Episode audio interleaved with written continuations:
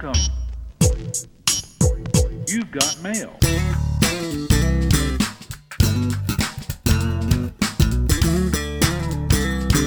Hey again, everyone. Welcome to another edition of Tech Stream. This is episode 31 of this podcast. That means we've been doing this for more than half a year. Wow. I'm Seth Everett. He is Shelly Palmer. I feel like we're in week five. I don't feel like we've been doing it this long. It uh, it it just seems like it was only yesterday, Seth. It really does. Wow, we started this over a half a year ago. Amazing. And life was so different. You know, there was a Delta variant and we didn't know what was going on in the world. Oh, wait, nothing's changed. no, a lot of things have changed. You know. know, you know, a lot of things have changed. Everyone uh, is just so tired of the pandemic. Half the country doesn't think it exists. The other half still does. It's actually been pretty fascinating. The whole experience has been pretty fascinating the last six months. I really enjoyed doing this with you. Episode 31. Can't believe it.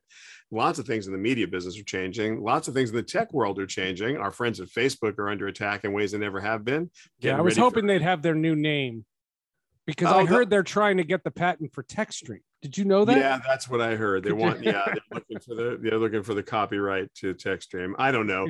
You know, at the end of the day, this is prestidigitation. They are by the time people are listening to this, the the name may already be out. So I don't want to Right. like get a harp on it. But I I gotta say, um whatever a metaverse is going to be when it's really a metaverse, like when it really gets there. Yeah. Um, and that's funny by itself, just to say when metaverses are reality, it's like what what? Yeah.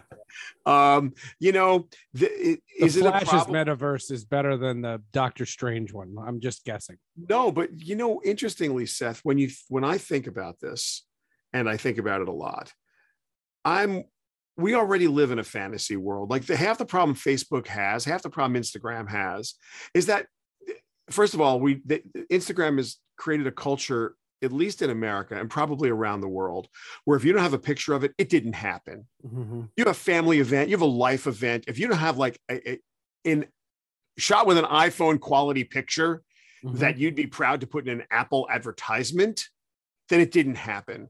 And and and so because of that, it's already a metaverse, which is basically you know meta it- it- meta anything is uh, metadata, data that describes other data. Meta anything is this descriptive world, not the world itself. So here Instagram's already a metaverse and Facebook's already a metaverse. Now the we know so we don't use avatars, so we're not using augmented reality. That's not really what makes it a metaverse. What makes it a metaverse is the fact that whatever's there isn't real. Yeah.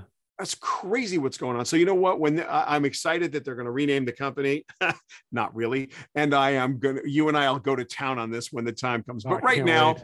We're just right now like everybody else. We're just, hmm, what will this be? all the 10 runner-up names. That'll be what we do a whole episode. Well, TechStream was definitely, I know, in the top 10. And and So- I, I think Zuckerberg's looking at his desk and he saw somebody text him TechStream. and he absolutely. said- He said, That would have been Yeah. me, by the way. Pick me, pick me, coach, pick me.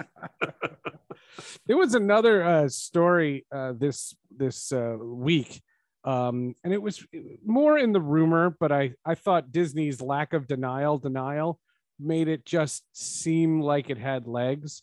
Uh, Disney, which is this massive corporation, in case you've been living under a rock, uh, Really. has many properties. You know, the, the Marvel and Star Wars and Mickey Mouse and all those things.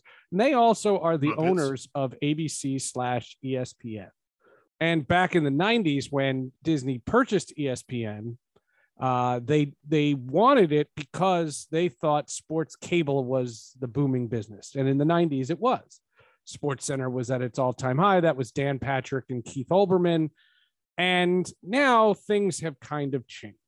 Well, they also And- love the fact, by the way, Seth, they love the fact that it was in Bristol, Connecticut, just outside union rules for the Yeah, ABC right.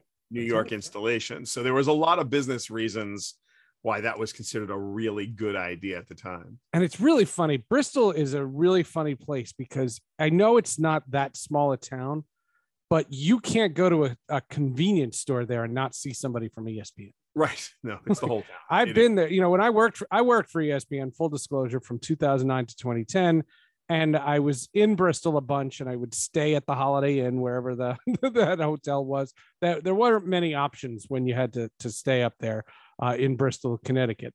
However, uh, the story had some interesting facts.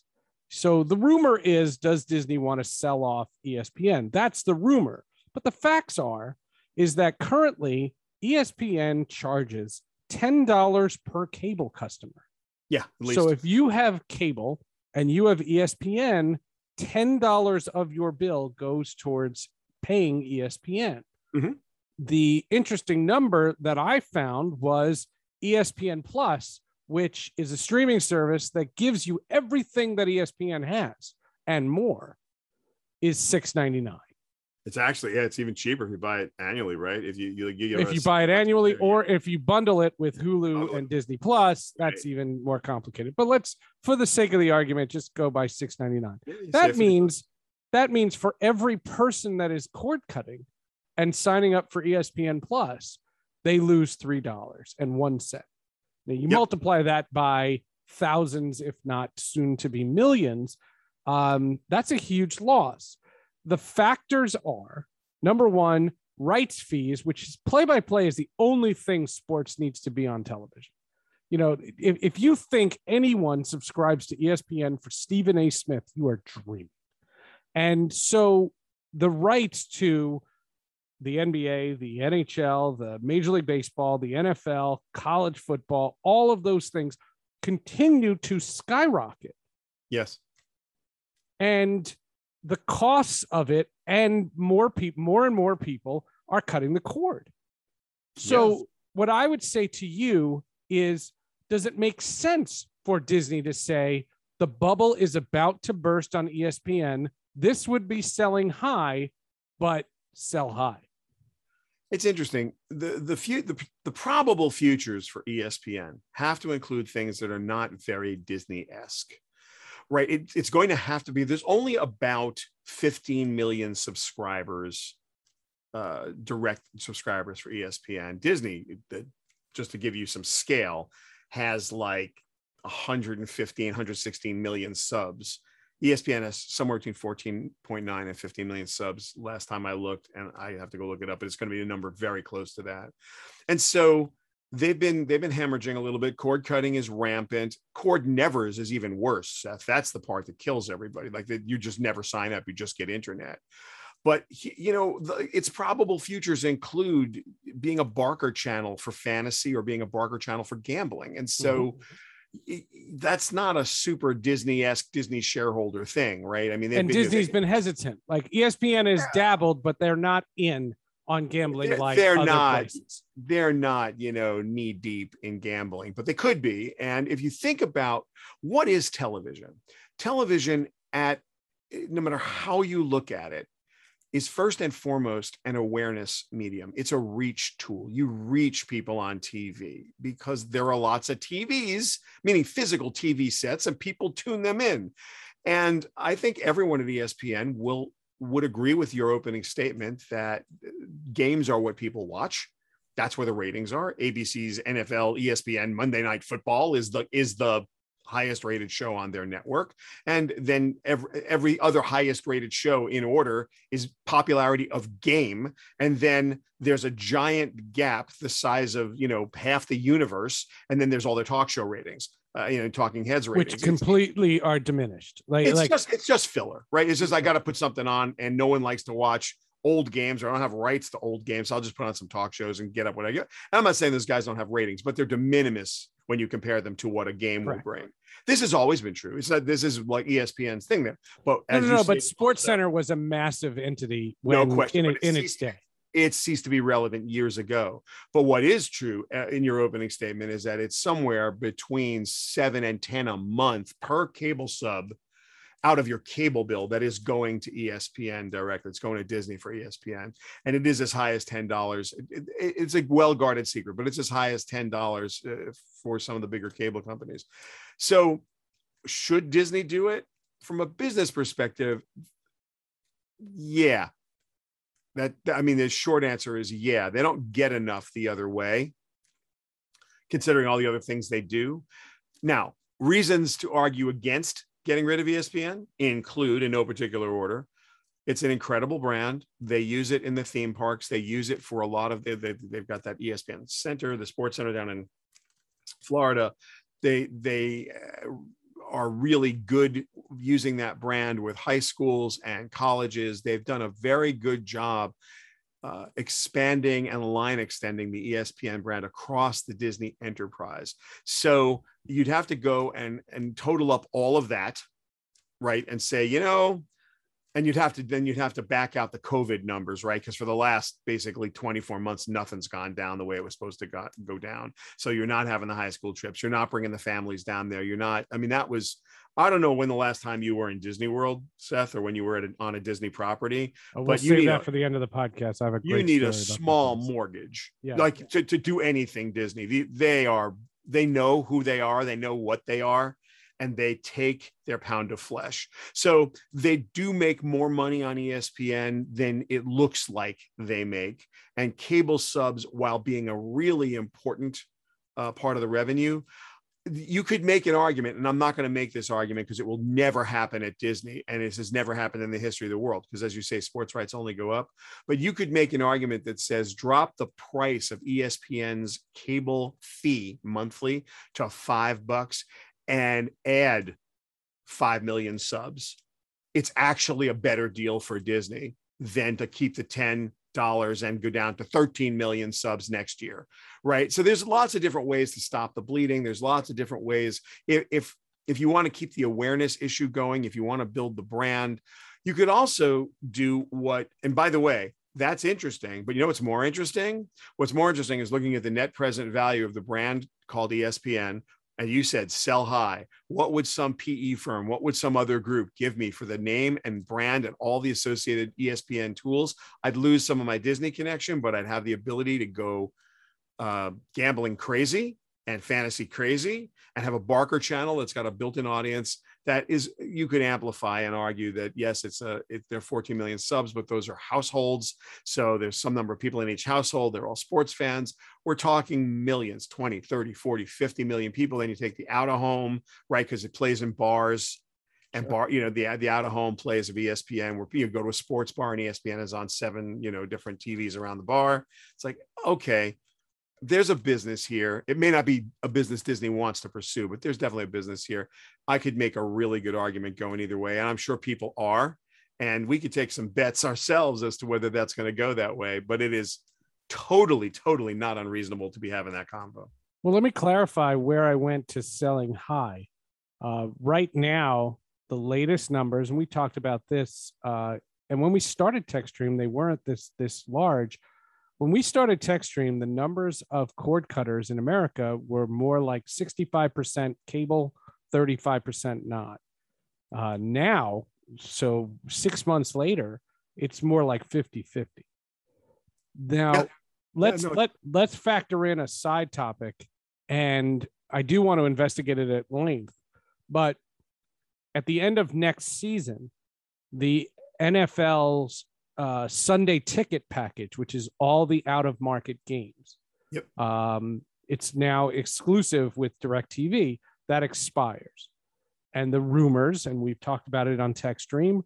The rumors are they're going to either Apple or Amazon. And once that happens, and there's all kinds of factors, there's been new rumors. There's a rumor about Apple now requiring you to have an Apple device. That's bonkers. Um, because a lot of Samsung owners are going to be like, really? I got to get an iPhone? Yes, you're going to have to. I mean, Um, that that is definitely an, uh, that is a, a Samsung killing move, and Right. for all kinds of reasons. And by the way, Apple's got price points now that they they actually, if you look at their strat hardware strategy, there are iPhones that are are inexpensive enough to to fight that fight.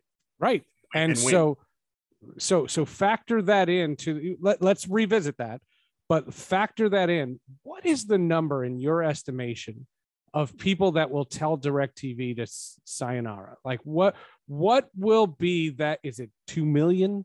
Is it more? Is it like I try to quantify if you can the amount of people that are currently with DirecTV for the NFL and that will jump ship because when that happens the 50-50 split that which was 65-35 when we started TechStream is going to go completely upside down So, uh, first of all, DirecTV has 2 million Sunday ticket users, more or less. They, they would need 5 million to break even the way the numbers work. They paid a billion and a half dollars for Sunday ticket. They only charge 300 bucks uh, for you to have it as, you know, that's the extra fee with DirecTV. Right. So they're going to 300 so, bucks that Amazon rumored is not charging you and Apple wouldn't charge you if you had an Apple device.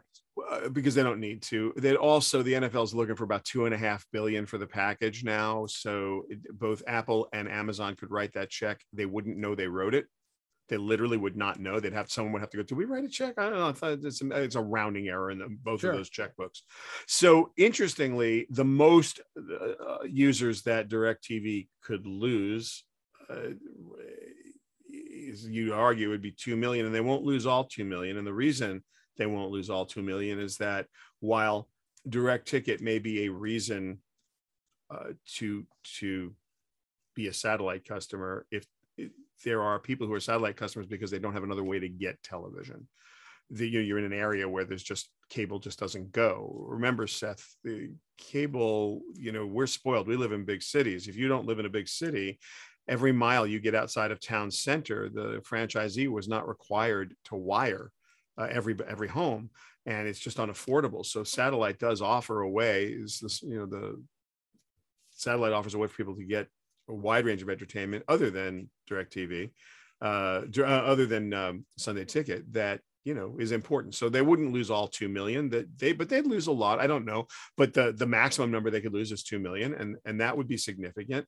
By the way, satellite you know the satellite business the cable business they're all under uh, insane stress and pressure they just are and the, the, for all the reasons you know cord cutting cord nevers but people do pay for convenience. And you should also mm-hmm. understand i think everybody needs to understand that not only do people pay for convenience there are a fair number of television watchers people who use the product known as television who are uninterested in learning how to use a smart TV or or like the convenience of channel surfing, something that someone who's under the age of 30 doesn't even understand what that is. Yeah, but that's but a generational thing. It is. So, you know, that whole group, a lot of that group are DirecTV customers. They appreciate the convenience. I'm not saying it's a good business. It's not. I'm not saying it's not a distress. It is a lot of stress and they will lose Sunday ticket because there isn't a version of the world that I can imagine where DirecTV comes up with $2.5 billion to keep Amazon uh, or Apple out of this race. I, I think it's highly unlikely that uh, if I'm the NFL, I'm sitting there licking my lips going, geez, I wonder if I get 3 billion out of one of those two. Well, now, Apple is notorious for backing out of stuff when it gets too expensive. They're they're they're very um, and by the way, Amazon is too. None of them are doing what the media companies did. You know, when Rupert Murdoch decided he was going to put NFL football on Fox, which made his network. It, actually, Fox Sports became a thing, and the Fox Television Network came to be around that insane overpriced deal. But Neither remember, the Apple Fox nor- Sports RSNs, and you know that's a whole separate thing because yeah, regional sports networks are falling apart at, at, the seams. But RSNs, the Fox Sports RSNs, were part of the Disney Fox purchase. Yes, yeah, and yeah. so you have you know th- th- this idea because there was another story like this week about Major League Baseball being uh, the first to design a new s- uh, service that would allow you to stream in market. You know, we've talked about that on TechStream a bunch. Um, what we talked about were uh, this idea that if you live in Baltimore, you can't watch the Orioles on your phone, but right. you could watch the Detroit Tigers. It make it makes no sense, and it's been going on. You know, there's there's these. Well, no, map. it does. Look, if you're them, Seth, it does make sense. It no, no, doesn't... it makes sense because you're trying to uh, proliferate the regional sports network, which is changing. That's the point. Um, you know, I don't know so much if it's the regional sports network pressure. That business has has been an okay business. It was overvalued because sports are overvalued. Um, the goal originally was to keep people going to the stadiums. Right, I'm going to black this out so you are incentivized to buy a ticket Now, that makes that you was know, the talk- original, right? That was the original. No, when you talk about football, Uh, you can't get a ticket to a Giants game. I mean, now you can, but in the old days, you couldn't get a ticket to a Giants game unless you knew somebody, unless someone invited you. Like well, you weren't going to go. You'd have to. well, could then sit they had another- personal seat licenses, and that weeded out the waiting list. You could, you know, go sit in the nosebleed seats, but but maybe. But generally, if you wanted to go have a good experience at a Giants game, it was an impossible ticket to get. So the idea that they would do anything that resembled a blackout in football made no sense. Baseball, they play 160 games a year, some number like that. You know, it's like, come on, guys, and half of them are at home, and a lot of them are during the week. And so this old blackout idea was like, come buy, you know, buy a ticket, come see the ball games. I don't know who they're talking to and what planet they live on, but that, you know, that's an artifact of an older day. Then when you add the RSNs in, the regional sports networks, then you get a whole other layer of complexity. Now those have not proven out the way they were supposed to. They were overpriced. Again, at a certain level, Seth, how much money can you put into this? Right? It's like I get that it's a live show. I get that there are advertisers that like think about the three kinds of things that support television. There are three kinds of ads. There are many, many more, but there are three main buckets. The first bucket is direct response, where there's a phone number that you go to, you call the number and buy the Ginsu knives or whatever, right? That's and you usually see that the info uh, related That's to great infomercials. for Seinfeld joke. right? It's three in the morning and you're thinking about sh- cutting open your shoe, you might want to try to get to sleep. You might want to try to get to sleep. Then there are two other kinds of ads that are much more prevalent. Uh, brand lifestyle ads, brand love ads. A classic example is the Clydesdale horses at Christmas for Budweiser, right? It's not selling you anything; it's just making you love the brand. Uh, some kind of Nike just do it ad or some kind of Apple ad where they just show you great photographs and tell you this is amazing. You could do this with an iPhone. They're not telling you what the camera does. They're not telling you how much the phone is. They're just saying, "Isn't this awesome? Don't you love this? Aren't we cool?" So this brand love or lifestyle uh, advertising, you measure it differently, but it's it's what TV does best because it's reach advertising. You get big, beautiful pictures that show you an emotional experience, and advertisers will pay for that so that they can keep their brand present, recency and availability they want. When you go shopping, they want you to think about the brand. You had a recent experience with the brand, and that memory is very available to you right at the point of sale. That's one. That's the next one. And then the, the last one is the one we see the most often. It's call to action at a later date. You can't actually do anything. Uh, our Columbus Day sale is Monday. You'll get 70% off. And they start running that ad on Thursday, the, the week before. You can't go to the store till Monday to get the sale price. They're calling you to a later date. Come test drive our you know, car. It'll be amazing. Right. So, okay, you can't do it this second. You got to make an appointment to do it. I'm calling you to action at a later date. So those three kinds of actions uh, are, are direct response, call to action at a later date, or brand love. Those three things are what you can expect out of a television commercial. And that's what supports the regional sports networks. So when you're live, literally live, meaning that the, the thing is happening now and you're broadcasting it, if it's Thursday night and I know people are watching and I know they get paid on Friday, Friday's payday, and they're going to the supermarket, what a perfect night to advertise beer. What a perfect night to advertise soft drinks. What a perfect night to advertise salty snacks. First of all, you're eating them, you're drinking them, and tomorrow you get paid, you're going to the supermarket. That Thursday night, that's a big deal. The regional sports networks, if they've got a game, and by the way, any day for a regional sports network works that way. When there are so many other ways to advertise, when there are so many other places to put your money that are more directly attributable to the to the outcome you're looking for as an advertiser, and the prices just keep going up and you're getting less and less for it, the economic pressures get pretty hardcore. And that's where we are right now in the sports world. The, the cost of sports is insane. There's no media company that's going to drop two and a half billion dollars for Sunday ticket. Amazon and Apple can do it. They're not, they're not media companies, they're tech companies. Right? They have more money than God has time. They can do whatever they want. They're literally not going to know they wrote the check. Think about what that would do to a normal media company that makes its money the way media companies make their money. It's not, it's not something that can be done. So it's a really interesting transitional time now as and sports will only get more expensive. They're not going to get cheaper. The Well, that's the argument. That that the the biggest argument. We're talking about revenues, but the cost of just having a network like ESPN is going to grow exponentially. absolutely, because there's only two ways to make money. You either charge more or it costs you less. Well, it's never going to cost you less. So you're just going to have to charge more. And I'm not sure there isn't an upper limit on what consumers are willing to pay. Have you? you I don't. I know you, you probably love Red Zone the way I love Red Zone. If it's ten dollars on Hulu now. Is it? It's interesting. It's I get $10 part of- the red zone is uh, ten dollars on Hulu, and I, you know, I've said this all along because the guy who hosts the DirecTV Red Zone is Andrew Siciliano, who was uh, I graduated with. He's one of my dearest and nearest and dearest friends. And on social media, I am considered a Siciliano trader. But Scott Hanson's NFL Network version of the NFL Red Zone is nine ninety nine at Hulu, um, and and there's no commitment, meaning when the NFL season ends, you drop it Yeah, of course. and get it back in September of 22. yeah. I mean, you're talking basically what 20 weeks all in, including the Super Bowl. When you're done, and you don't really need it. That you 16 weeks and you're done. It's uh, it- $50. I mean, but that's what it is. It's $50. DirecTV was charging 300 plus. Yes.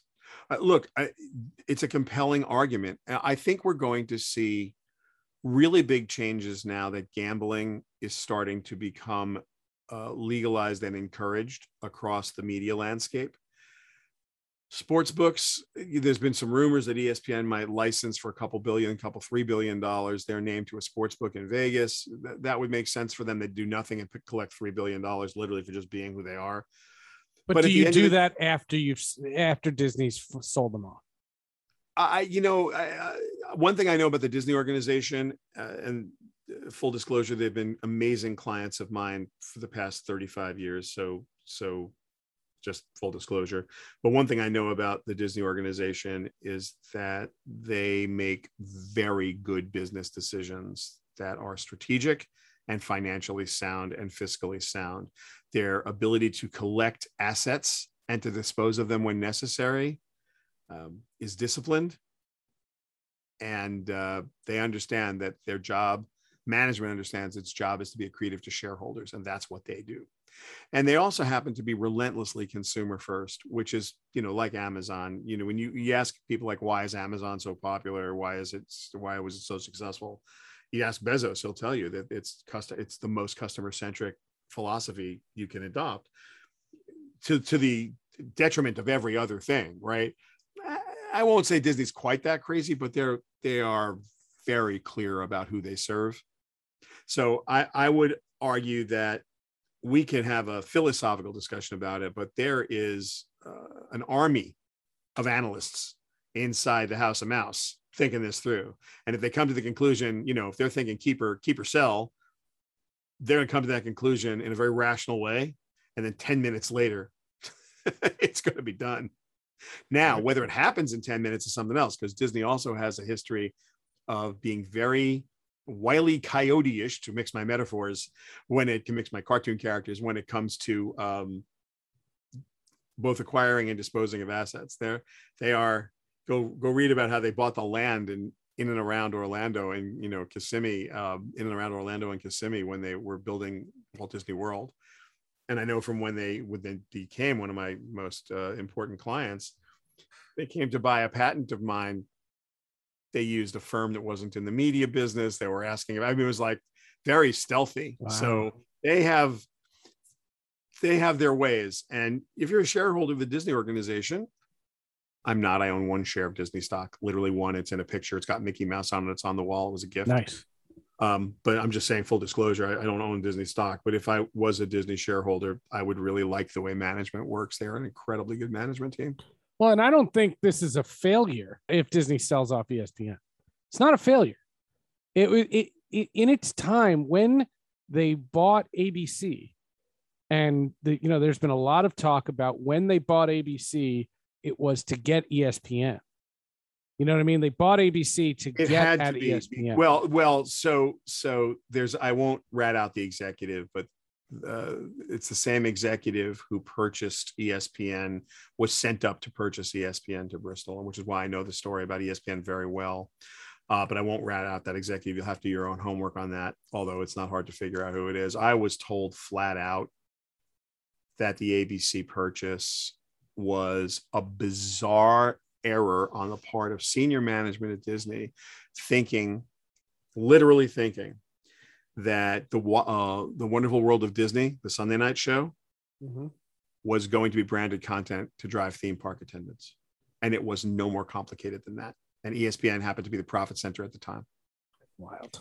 Uh, it's it's. I mean it's that, wild. and that I have heard that. And it's not bad logic, but it. it By the it's way, so I have outdated. heard that it's from so three different- archaic. I've heard that from three different senior executives who who were in the room, whether that's just sour grapes or whether it's you know uh, wives' tales or whatever. It's hearsay from me. I don't know if it's true. This is what I've been told. Three different execs, uh, and I, you know, I, I've been in the TV business a long time, Seth. So I, I'm not, and it's so stupid. It sounds right like you know we always think that you know this is like everybody's their thing. This back the old days everybody worked on their with their gut. Nobody had mbas coming out of school doing spreadsheets for months you know it's like yeah okay does that work? Run the numbers. Okay let's get it. That you know it was a different thing. It was everybody was playing a, uh, there they were playing a chess game. Now everybody's playing go. But back then they were everybody was playing chess and it was just you know how good of a or poker you could call it because it was more there were a lot of bluffing in the old days so yeah, I don't know. At- this point, it, it's not a failure if they sell ESPN. It's going to be a windfall of profit for their shareholders, and they'll get out of a business that can't ever be profitable. Can't. It, can't grow. It can't get better. Not unless not unless Disney makes some some philosophical changes about how they see gambling. You know, uh, they've made a couple of R-rated movies, right? I mean, you know, they, it's not their thing, but they've, they, you know, Deadpool was the most popular do De- R-rated do movie Deadpool ever. It's 3. Disney. Right, but do yeah, but those two were made when it before the Fox merger. Do do Deadpool three, make it rated R. Show me something. Do Deadpool Pool three. Yeah, and yeah. show me something. Uh, I do have a question about uh, this the, the technology and the RSNs. Um, you'd be perfect for this. And that is the the way commercials are done. Mhm. The it seems like this is an old way of doing things, but in the early days of MLB.TV, that that's my introduction to streaming Yep. it was if there was a Budweiser commercial on television, that Budweiser commercial couldn't be on the internet because they didn't pay for it. And nowadays, and nowadays in streaming, ESPN does this, ESPN Plus does this, um, the uh, MSG does it with their awful, awful app.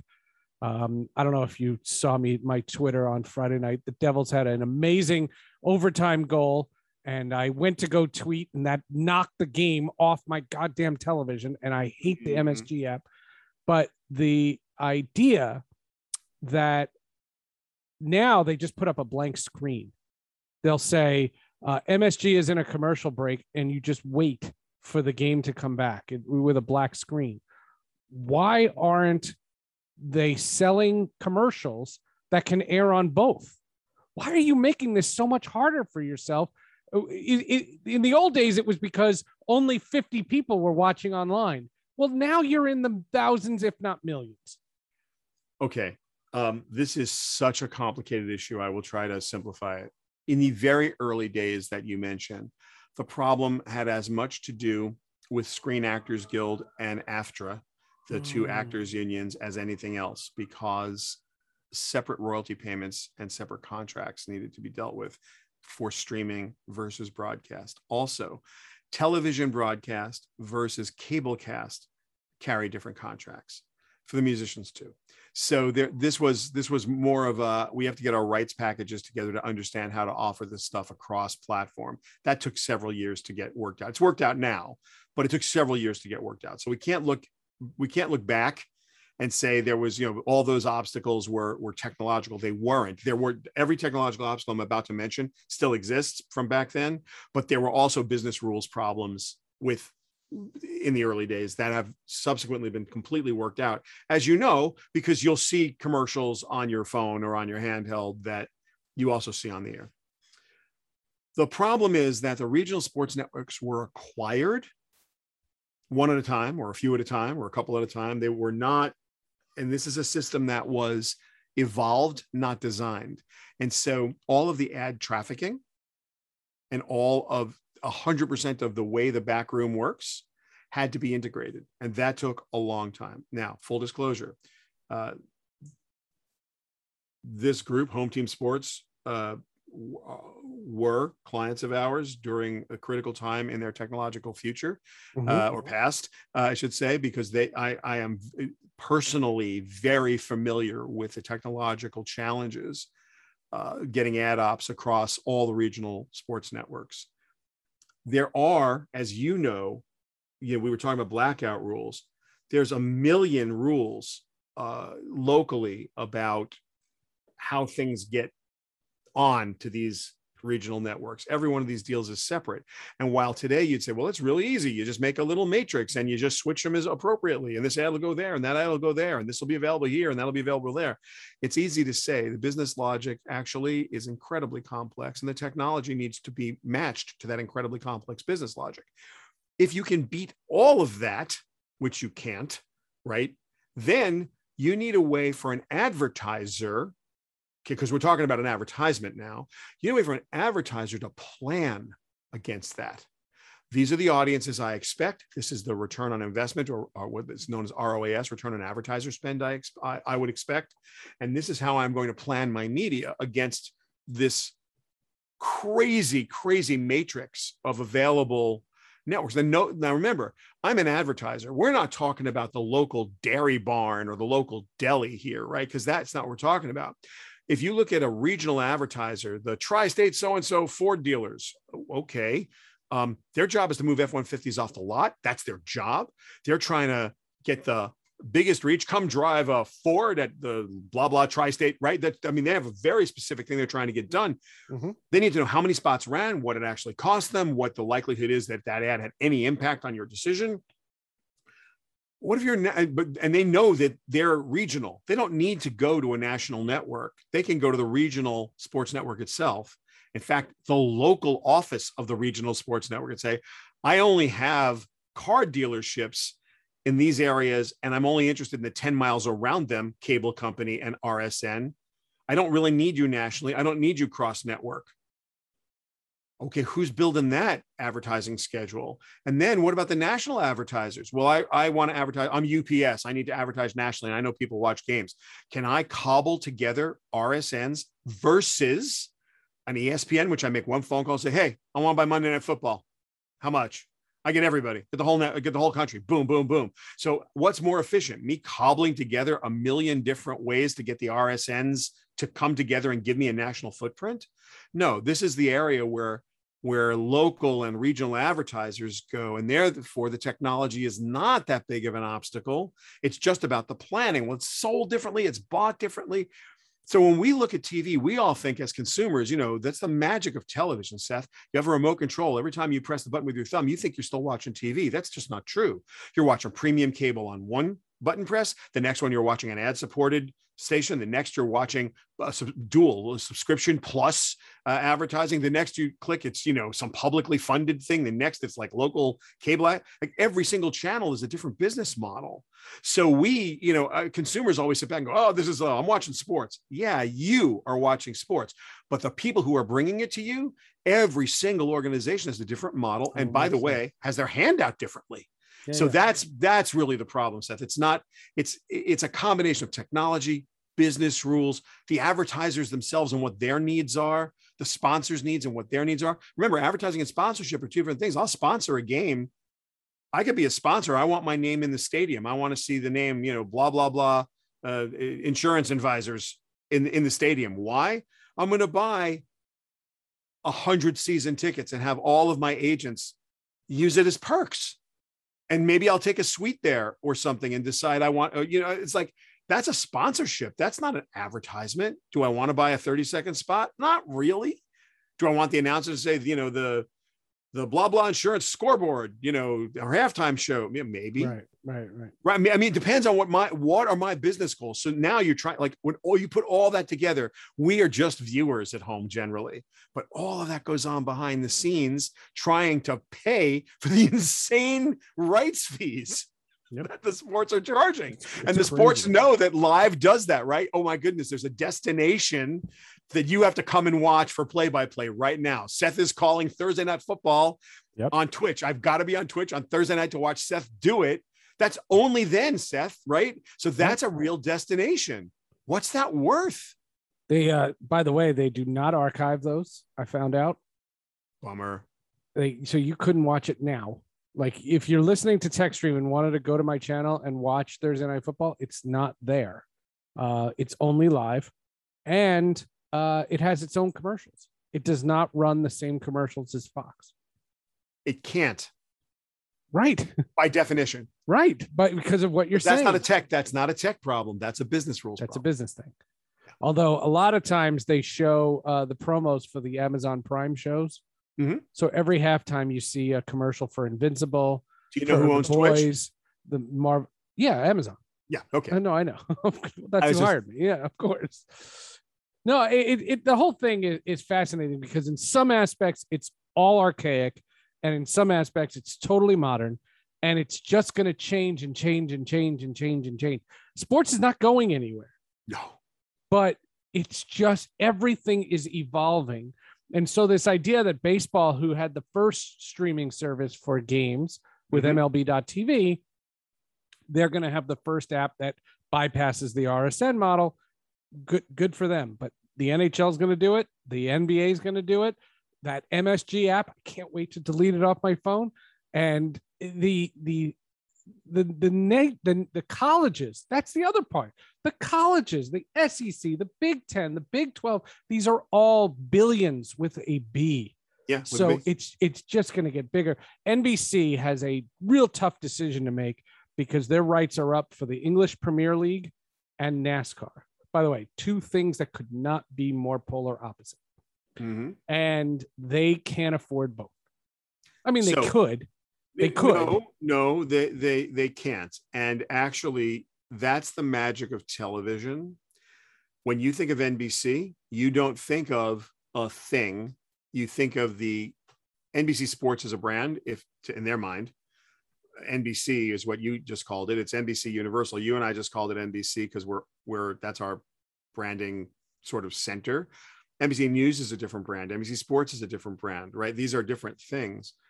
Um, at the end of the day, you're expecting excellence in sports from NBC Sports in their mind. But you're not a soccer fan or a football fan or a NASCAR fan. You are a fan of sports and you will find a sport there that you like. Whereas Red Zone is 100% football. All it's just it's one thing. You subscribe to Red Zone for one thing. Well, I You know love the a la carte nature. The, the a la carte nature is so much fun because, you know, especially now with Apple TV, you tell it what your teams are, what your sports are. It Right. tells you when the games are. And it's just so, I find it much more en- Well, enjoyable. by the way, the you're 100% right, and and the younger you are, the more you like your things to be specialized. You like the best of breed thing, right? You're not you don't want general purpose stuff because you don't want people to be a little good at everything. You are smart enough, savvy enough, and, and comfortable enough with your technology to just say, I want the best version of each of these. And so you'll you're the best finance app, the best communication app for what I'm trying to do right now. Then maybe three or four communication apps, but you're going to use them all Yep. Precisely for what you believe they're for. That's how they're treating their entertainment. And by the way, the older you are, the less likely you are to do that. And so you're right. They can afford both. Theoretically, they could find the money, but they really can't. And But they're they going to have to make some very but hard have, dec- but that's a choice. Choosing between NASCAR and that demographic versus the English Premier League in the United States in that demographic. If I told you the audiences were a push, I'd still sign the Premier League because that's rising and NASCAR's falling. So that's really interesting. We need to do an episode about NASCAR and the NASCAR versus the Premier League. No, we need to do an episode about the future of car racing. Oh, sure, Formula- sure. Formula One has done the most amazing job. Of Amazing course. Job. And Formula E is the sport that I've covered. So uh, totally, it's totally. NASCAR's but NASCAR is very different to that. And that's just a series of left turns. And it has a very specific demographic. You are only marketing. It makes about as much sense to sign NASCAR as it does to sign the NHL, which the N- NBC decided not to. Yeah. NBC did not want to play with the NHL anymore. They they let Turner and ESPN grabbed the NHL rights because it was only a fractured part of the country that watches it. Well, NASCAR is more fractured. But the numbers, the thing that's rising is the Premier League. If I'm NBC and if I can only pick one, take the Premier League. You heard it here first. We'll continue this discussion. This this kind of conversation can go on for weeks and weeks and weeks and weeks. And if Facebook takes TechStream, this will be a new sports podcast. You bet. That's Shelly Palmer. I'm Seth Everett. We'll see you next week.